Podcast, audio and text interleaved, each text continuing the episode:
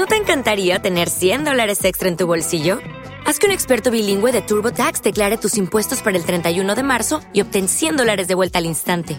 Porque no importa cuáles hayan sido tus logros del año pasado, TurboTax hace que cuenten. Obtén 100 dólares de vuelta y tus impuestos con 100% de precisión, solo con Intuit TurboTax.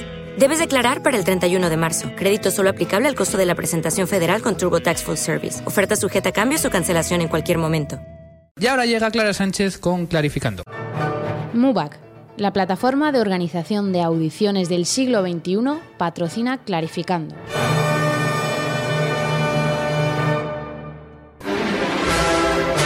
Clarificando. Con Clara Sánchez.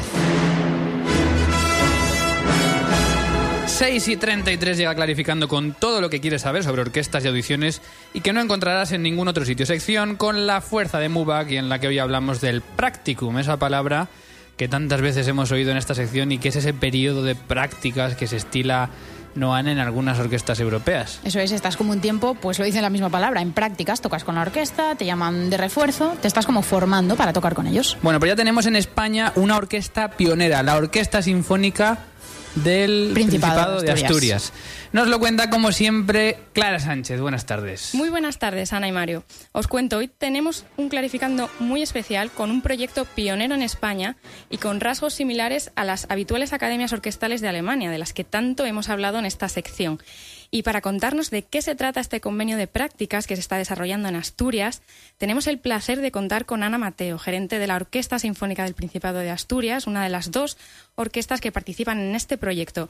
Muy buenas tardes, Ana, y muchas gracias por atendernos. Hola, buenas tardes.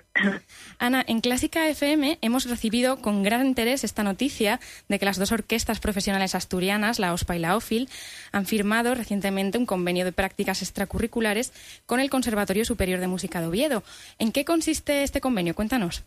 Pues el, el, convenio se ampara ahora mismo en un marco legal, en un decreto de la Consejería de Educación y Cultura, eh, que nos permite el poder de hacer este tipo de, prácticas en la orquesta, eh, de manera que al alumno le reporten puntuación, porque hasta la fecha eh, llevábamos un tiempo intentando hacerlo, pero, pero no nos amparaba nada. Ahora sí tenemos ese amparo y es eh, pues un convenio de prácticas, como cualquier otro convenio de prácticas con, con, cualquier empresa o, en cualquier otro ámbito. O sea, que al alumno le reporta créditos, por decirlo así. Eso es. Y bueno, para la orquesta me imagino que será también una oportunidad de tener a gente nueva tocando. ¿Qué, es lo que reporta un convenio de este tipo a una orquesta profesional? Pues por un lado lo que decías, personas nuevas tocando es frescura, porque bueno, pues vienen vienen frescos, recién salidos del horno, y luego sobre todo el, el, poder hacer algo por, por los demás, ¿no? El no quedarte parado y quieto en, en Asturias, en la OSPA, trabajamos mucho toda la parte social y la educativa y Oviedo Filarmonía lo hace también. Y bueno, pues el, el poder tener y el poder trabajar con un estudiante, el poder no moldearlo porque no da tiempo, pero sí enseñarle lo que sucede dentro de una orquesta, que es muy distinto a, al ámbito al que están acostumbrados en el conservatorio, pues bueno, es siempre muy gratificante.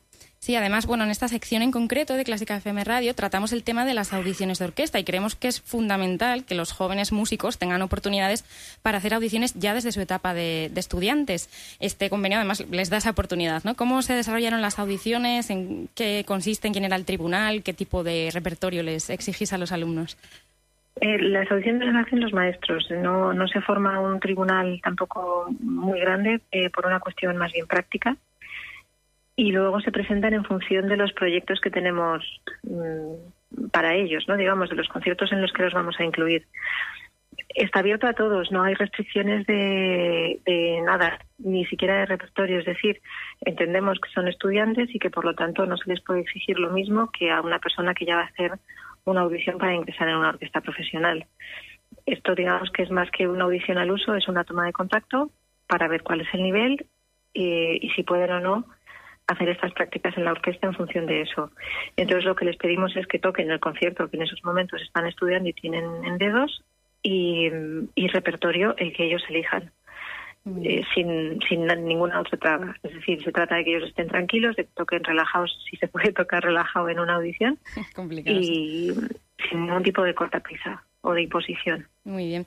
Y luego los programas en los que tocan los seleccionados se eligen en función de las necesidades de plantilla de la orquesta o hay un criterio pedagógico en esta elección.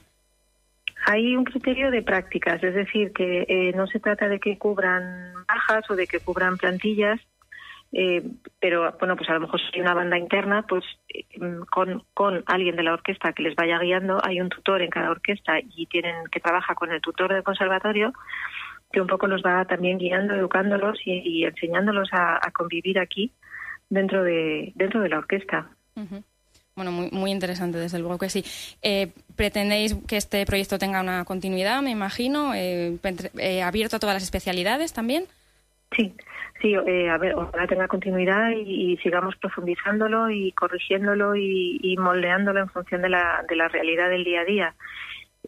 continuidad sí queremos que tenga y especialidad evidentemente para todos los instrumentos de la orquesta, por supuesto. Es más, eh, con Oviedo Filarmonía ya han hecho el primer concierto que fue hace semana pasada, si no me equivoco, el miércoles.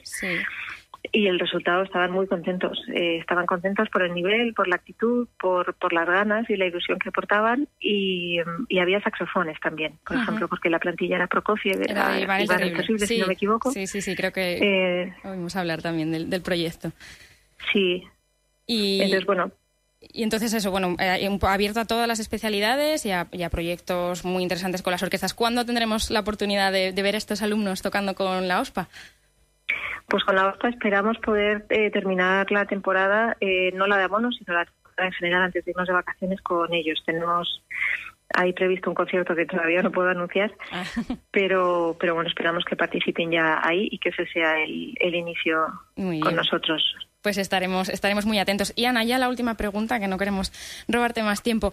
Eh, como decíamos antes, en la mayoría de orquestas profesionales alemanas es muy habitual la asistencia de la figura del practicum, que son estos proyectos para músicos que han acabado ya sus estudios y se encuentran en esa, en esa etapa previa quizás a la vida laboral.